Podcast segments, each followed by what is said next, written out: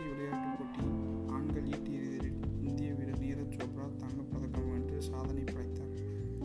இறுதிச் சுற்றில் அபராமாக செயல்பட்ட நீரஜ் எண்பத்தி எட்டு புள்ளி பூஜ்ஜியம் ஆறு மீட்டர் தூரம் இருந்து முதலிடம் பிடித்தார்.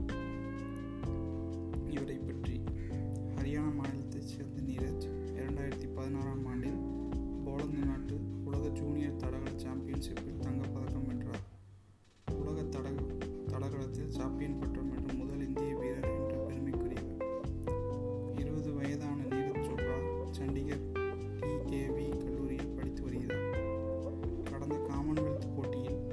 ஈட்டி எறிதலில் தங்கம் வென்ற நீரஜ் சோப்ரா மீது நாட்டின் மொத்த கவனமும் இருந்தது.